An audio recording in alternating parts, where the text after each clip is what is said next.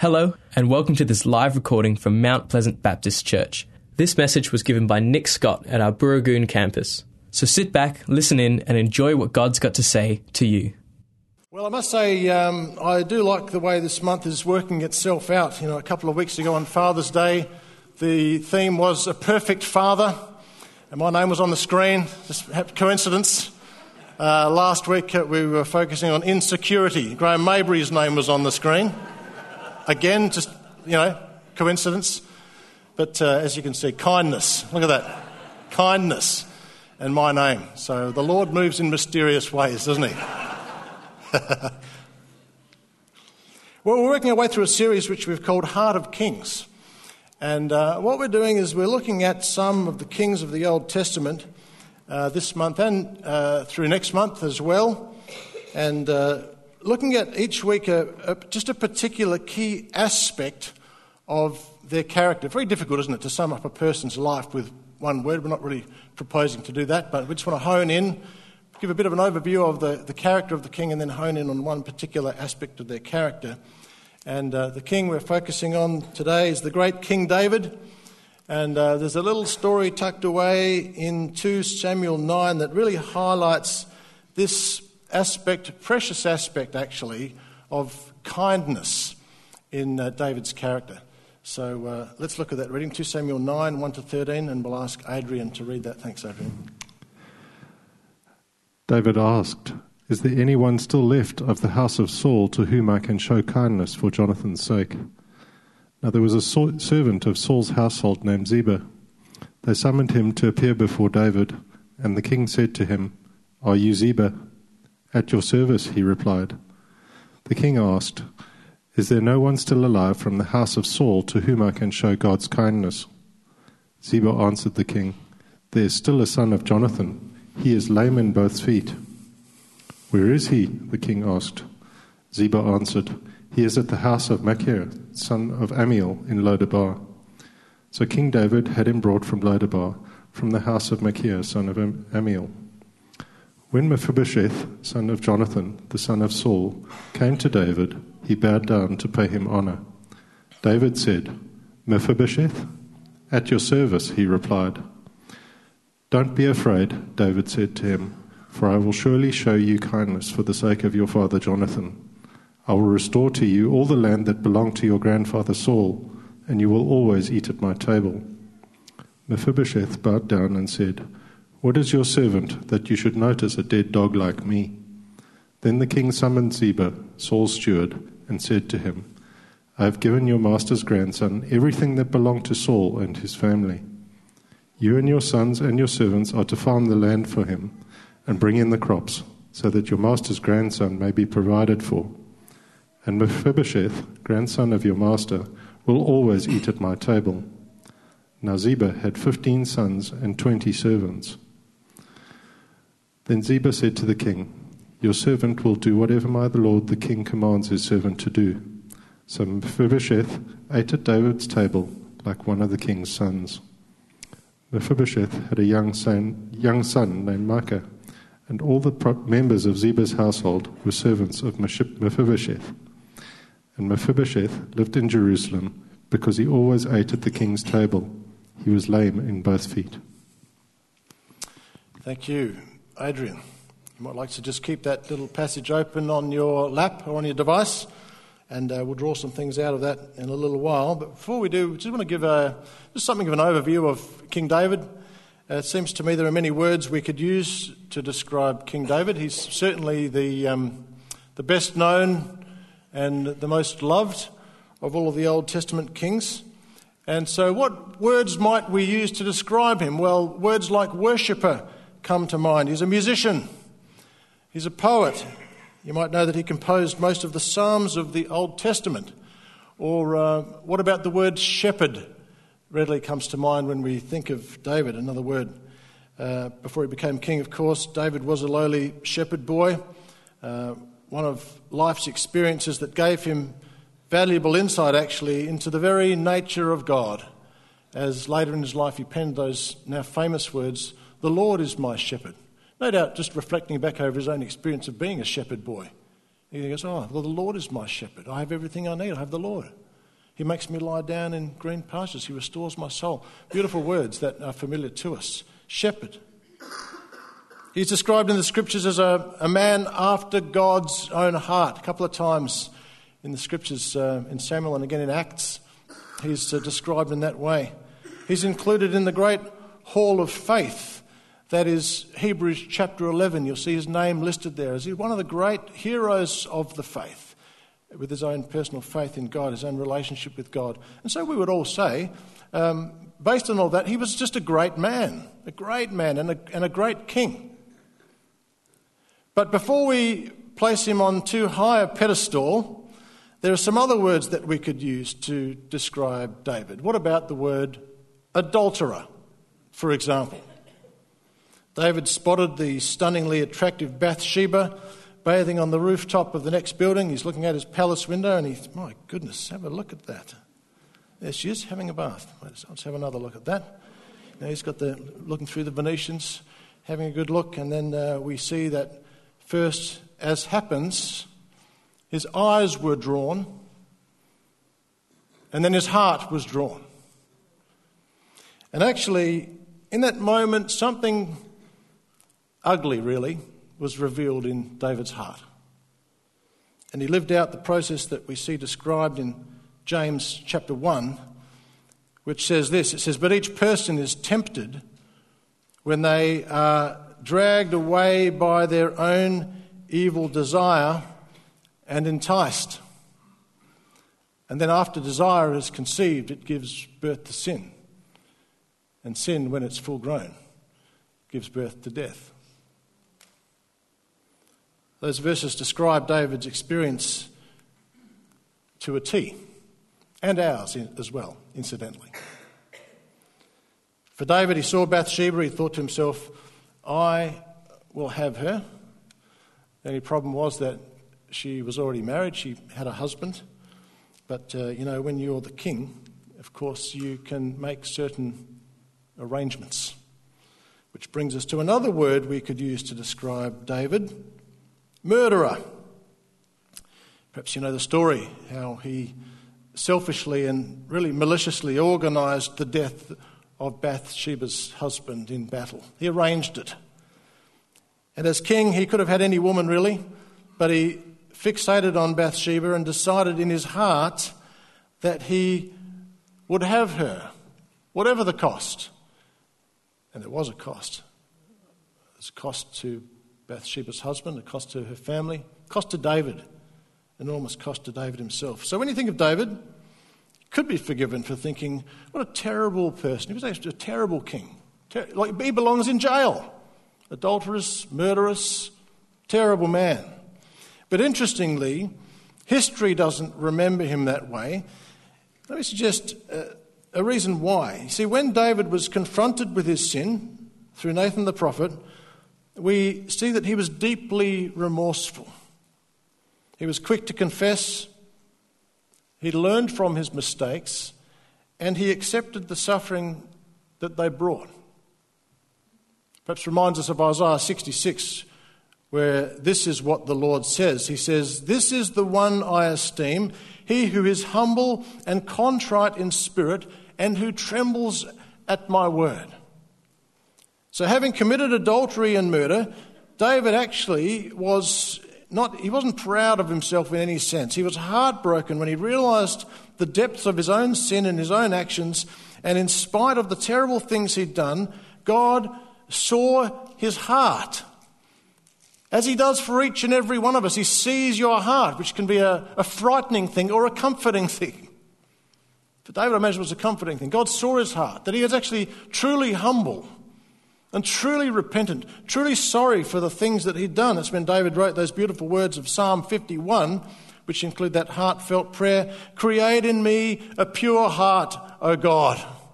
What a prayer that is. Create in me a pure heart, O God. Renew a steadfast spirit within me. Don't cast me from your presence. Don't take your Holy Spirit from me. Restore to me the joy of your salvation. Grant me a willing spirit. Help me, Lord. Sustain me. That same psalm actually begins with these words Have mercy on me, O God. Now, this is a, a heartfelt prayer of a broken man. Have mercy on me, O God, according to your unfailing love, according to your great compassion. Blot out my transgressions, please, Lord. Well, there's a little Hebrew word tucked away in there that I want to take a couple of minutes to explain. Also appears three times in our reading, and it's the, the Hebrew word is chesed. You've got to kind of say it like that with a bit of a, as if you actually speak Hebrew, which I don't. So I'm just going to say hesed in a very Aussie way. But uh, it's the word which in Psalm 51.1 is translated unfailing love. It's a little phrase you'll see throughout the scriptures. Unfailing love. The old King James Version translated it as loving kindness. The problem is, uh, there's not really an adequate word in the English language that captures the depths of the meaning of Hesed, which is why it's translated variously through the scriptures as unfailing love, or as mercy, sometimes, or as compassion, or sometimes it's translated as faithfulness, sometimes it's translated as it is in our passage this morning as kindness. Kindness, the kindness of God. And this word, actually, Hesed, is a, uh, it's a central theological term in the Old Testament. It's a, uh, a key attribute in God's description of himself in Exodus 34 6 uh, when the Lord reveals himself to Moses, and you remember the story where God says, Well, I'm going to allow all of my glory, the glory of my presence, to pass by you. And so he shelters Moses in the cleft of the rock and hides him and protects him. And then his glory passes by Moses. And he says, the Lord, the Lord, the compassionate and gracious God, slow to anger, abounding in steadfast love and faithfulness. Abounding in it. Abounding in what? Hesed. It's this word, Hesed. Abounding in it. Steadfast love and faithfulness. Because you see, this is the very nature of God. He is Hesed in his nature. And uh, it's perhaps never reinforced more strongly than in Psalm 136, which says, and you'll know the words if you know your Bible Give thanks to the Lord, for he is good.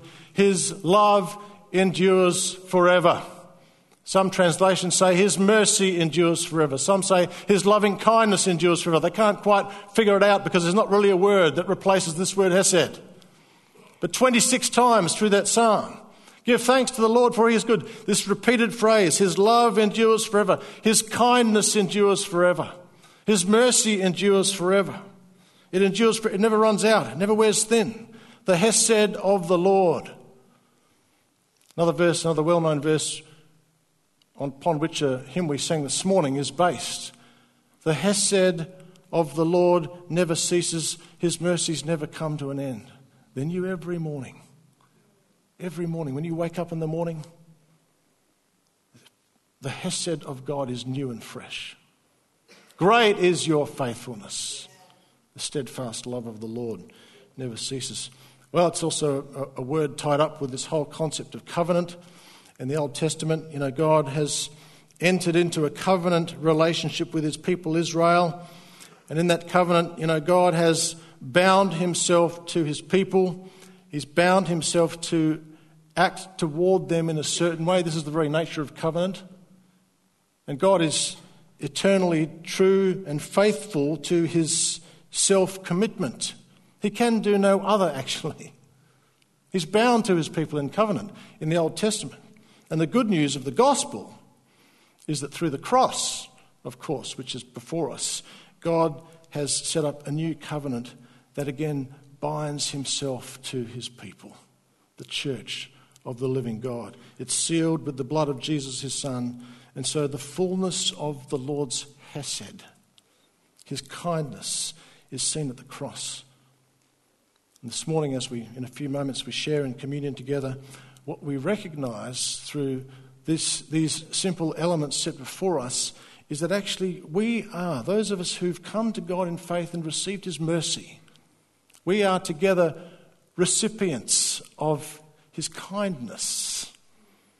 We're recipients of His Hesed, recipients of the kindness of God through the new covenant represented by the blood and the, the, the bread before us.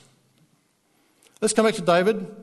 And this story about his interaction with this man, Mephibosheth. And um, What I want to do is just share with you four aspects of David's kindness that uh, revealed in this little story. And each aspect reveals something not only of David's heart, but be reminded that David is a man after God's own heart. So we actually see some things about the very heart of God reflected in David's kindness that he shows. The first one, number one, is that David was proactively kind. He says, verse 1 there, Is there anyone still left of the house of Saul to whom I can show kindness? What a great characteristic this is. I love the idea of this. What a great thing to aspire to do, to be a person who is always on the lookout for opportunities to show kindness. Is there someone around the place here that I can show some kindness to? What a great way to live your life. So it's one thing to have a kind thought, and many of us are good at that. You know, we, we hear of someone who's going through a tough time, and we become aware of their pain and their struggle, and we think kind thoughts about them. We think kind thoughts towards them. Uh, nothing wrong with that, but we, we have these thoughts. Gee, I hope, uh, I hope someone's there for them. I hope, I hope someone helps them. Hope someone's kind of journeying with them through this is this difficult time. It's terrible. Isn't it terrible what these people are going through? I hope, I hope someone does something about that. I mean, these are kind thoughts to have. But you know, that's not Hesed. Hesed is proactive in its very nature, and it doesn't just think kind thoughts, it acts with kindness. It makes the phone call, it writes the card, it buys the flowers, it makes the meal and delivers it to its destination. It gives the finances. It expresses the, the, the, the, kindness in some sort of proactive, practical way. What about Micah 6 8? You might have heard of this verse. He's shown you, O mortal, what is good, and what does the Lord require of you? To act justly and to love mercy. Hesed, it's this word again. This is what the Lord requires of you to love mercy and to walk humbly with your God. These are all very proactive words. Jesus, of course, was all over that in his parable of the Good Samaritan and other places as well, but especially the parable of the Good Samaritan where he says to his listeners, Which of these three was a neighbour to the man who fell into the hands of robbers? The answer came, Well, the one who had mercy on him. The one who actually did something about it. The one whose kind thought didn't just remain as a kind thought, or in their case, as sort of ignoring the guy altogether, but even didn't stay as a kind thought, was translated into kind action. What does Jesus say at the end of the parable? He says, Well, now you go and do likewise. Don't just think kind thoughts. Act on them. Go and do something about it. And here in our story today, we see that's exactly what David did. But again, it began with this, this, this idea of proactivity. Is, who is there around the place? Who is there that I can show kindness to? And we also see, interestingly, that back in 1 Samuel 20, David had made a covenant. Again, this idea of covenant. This time he'd made a covenant with his dear friend Jonathan, who actually was Mephibosheth's father. It was a covenant of kindness. A promise that David made to always show kindness to Jonathan's children. He said that. This is my oath to you, Jonathan. I will always show you kindness, and I'll show kindness to your children. And so we see that David actually had a deep friendship with Jonathan, his good friend, which extended to this extra effort of kindness expressed to Jonathan's son. Well, number two, David was not only proactively kind, he was generously kind. Mephibosheth was crippled in both feet um, which we read earlier in another, might have been that chapter or another, no, it was an earlier chapter, chapter 4, I think, where he was uh, dropped by his nurse as she ran along, and so he became crippled as a result of an accident when he was uh, about five years old. And uh, what that meant was that in that culture, he was, uh, he, he, was in essence a bit of a nobody. He was ostracized, he was overlooked, sort of put away in a corner, of no use really to anyone and uh, terrible, terrible thing. He couldn't contribute much. He was certainly ineligible for kingship, even though he was the grandson of King Saul, as we see in that passage. He had uh, royal blood, he was of the royal line, and yet, well, he's crippled, so, you know, probably can't help very much. So when he came before King David, it's not insignificant, I don't think, that David remembered Mephibosheth's name and called him by name let's face it, it's not an easy name to remember. It's not an easy name to read, Adrian. that one never really caught on, did it? You know, lots of Davids in primary school, but uh, not too many Mephibosheths. Uh, anyway, David the king, remembered, he remembered his name, Mephibosheth, and, uh, and called him by name. And I want to suggest that there's a, a, generous kindness in that, remembering people's names. And uh, often you hear people say, Oh, I'm terrible with names. Terrible. Um, I've said it yourself. Maybe you've said that as well. Um, maybe you've had experiences like I've had where you, um, you meet someone and they say, Oh, yeah, I'm Steve and this is my wife, Jill. And I say, Oh, I'm Nick.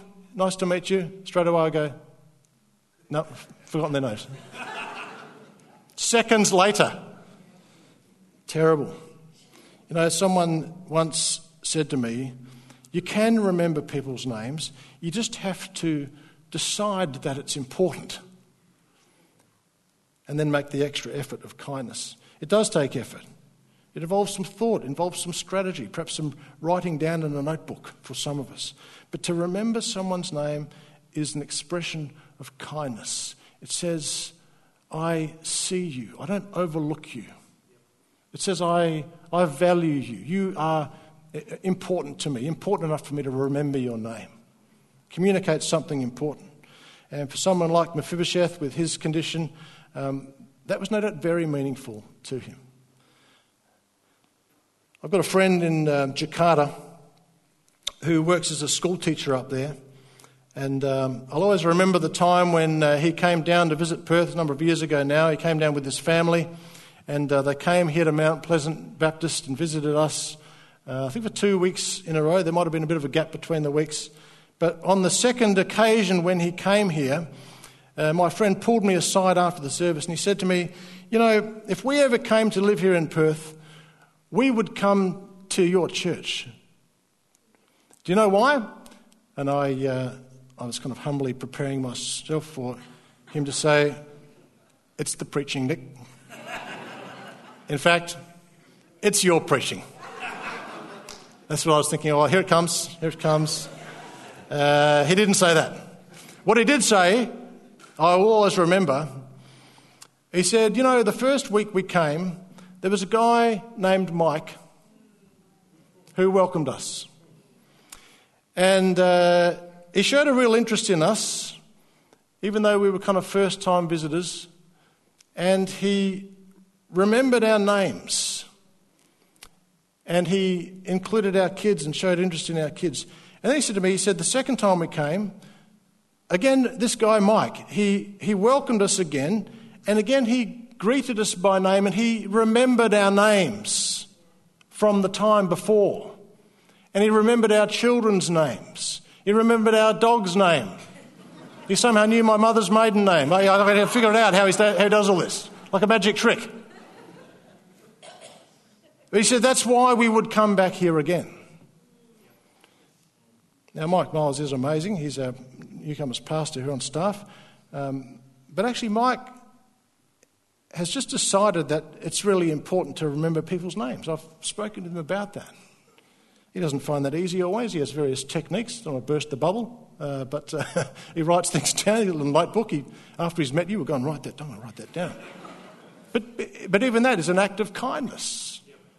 He's going, that person's important. I'm going, to, I'm going to remember them next week. I'm going to remember that person's name when I see them again. This is important.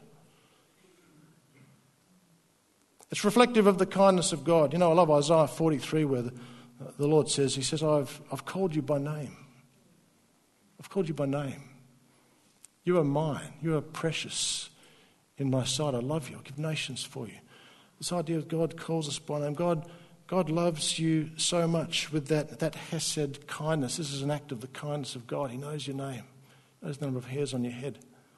It's not such a challenge for some people, but it, you know, some of us have a lot of hair. He calls you by name. He's generously kind. Number three, David is selflessly kind. And in his generosity to Mephibosheth, David restores to him the land that belonged to Grandpa Saul, the king. I mean, that would have been a significant amount of land.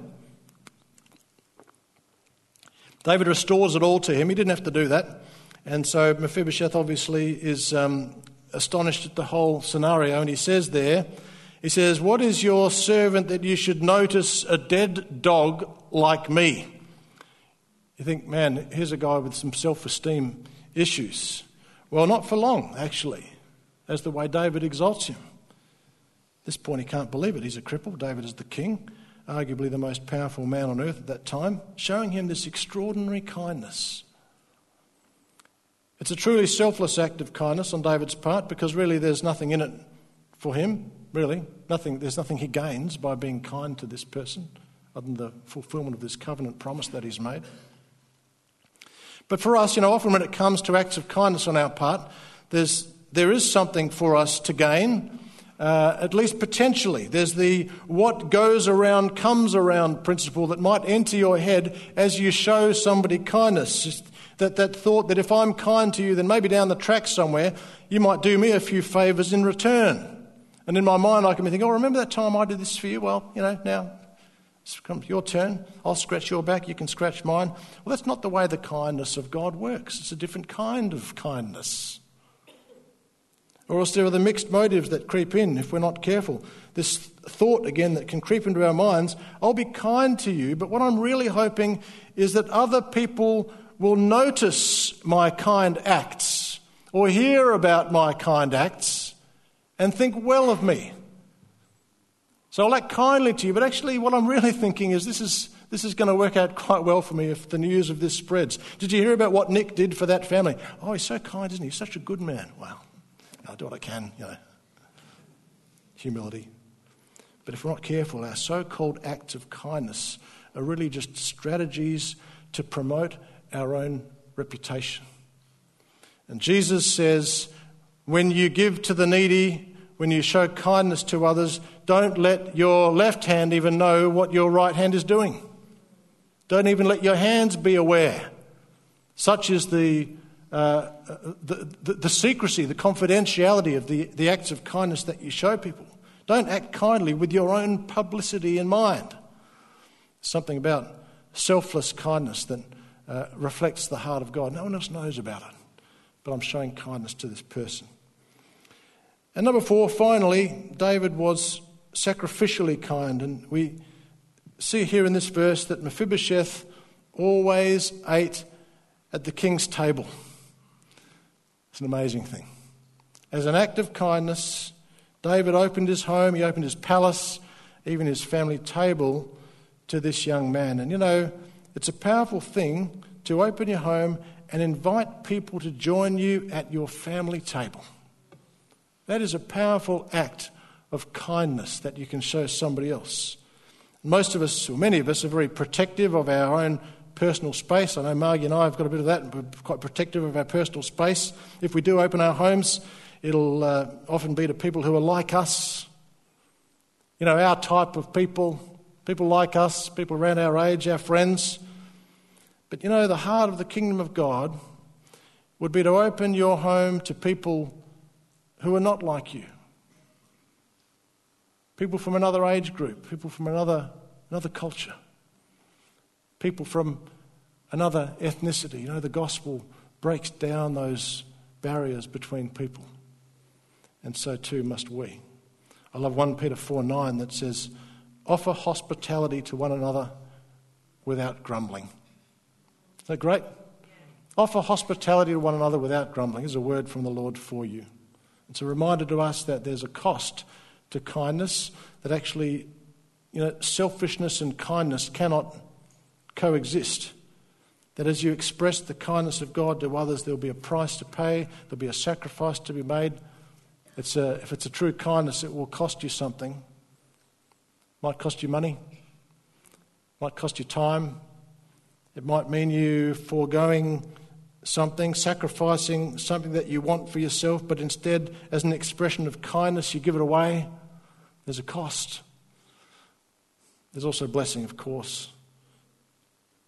But this is the nature of the kindness of God, whose kindness is most clearly expressed at the cross. And that statement I made earlier kindness creates connection.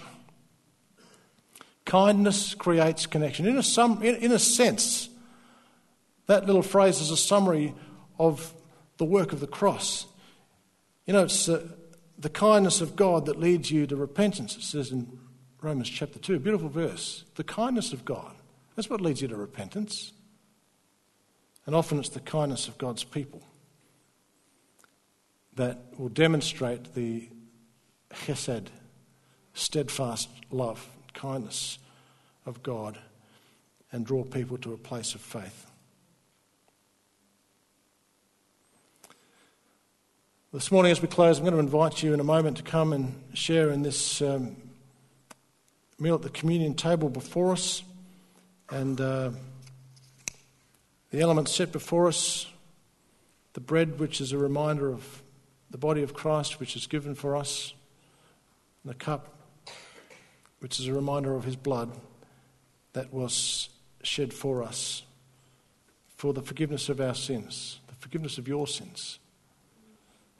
And so, as we come to the table in a moment, before we do, I'd just like to invite you to read aloud with me the words of Titus chapter 3, and then I'll pray. But let's, let's read these words aloud together.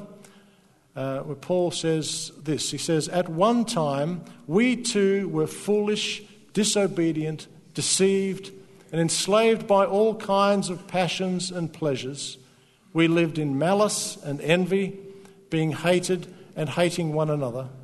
But when the kindness and love of God our Saviour appeared, He saved us, not because of righteous things we had done, but because of His mercy. He saved us through the washing of rebirth and renewal by the Holy Spirit, whom He poured out on us generously through Jesus Christ our Saviour, so that having been justified by His grace, we might become heirs, having the hope of eternal life. Let's pray. Father, we see in the cross a kindness that is proactive and generous, selfless, and sacrificial. A kindness that has created and enabled a connection with humanity. And so, Lord, as your people this morning, we're thankful that we are counted among those with whom you have made connection. And in response, we would seek to be those who live these things out in our own lives. We thank you for the example of David, a man after your own heart, who, having experienced himself the, the Hesed, the loving kindness of God, expressed that to others. So, Lord, may that also be a description of each one of us as we too are formed more and more into your likeness. We thank you, Lord, too, for the example of Mephibosheth, in whom we also see ourselves in the sense that we too are, in one sense, those who are crippled and yet invited by the King of Kings to the table set before us this morning. Lord, we're crippled by our own sin, our own brokenness, our own inability to save ourselves. And yet you come to us with your hesed, your loving kindness, your generous, steadfast love. We thank you, Lord, this morning for the bread that reminds us of your body, which is given for us for the cup that reminds us of your blood poured out for us. And Lord, we receive your kindness and your forgiveness through these elements represented before us today with thankful hearts. In Jesus' name, amen. Amen. We hope you enjoyed this message from Mount Pleasant Baptist Church. If you'd like to talk to someone about what you've heard today, then you can contact the team at Mount Pleasant Baptist Church by calling the office during office hours on 9329 1777. Thanks for joining us. We look forward to your company again soon. God bless.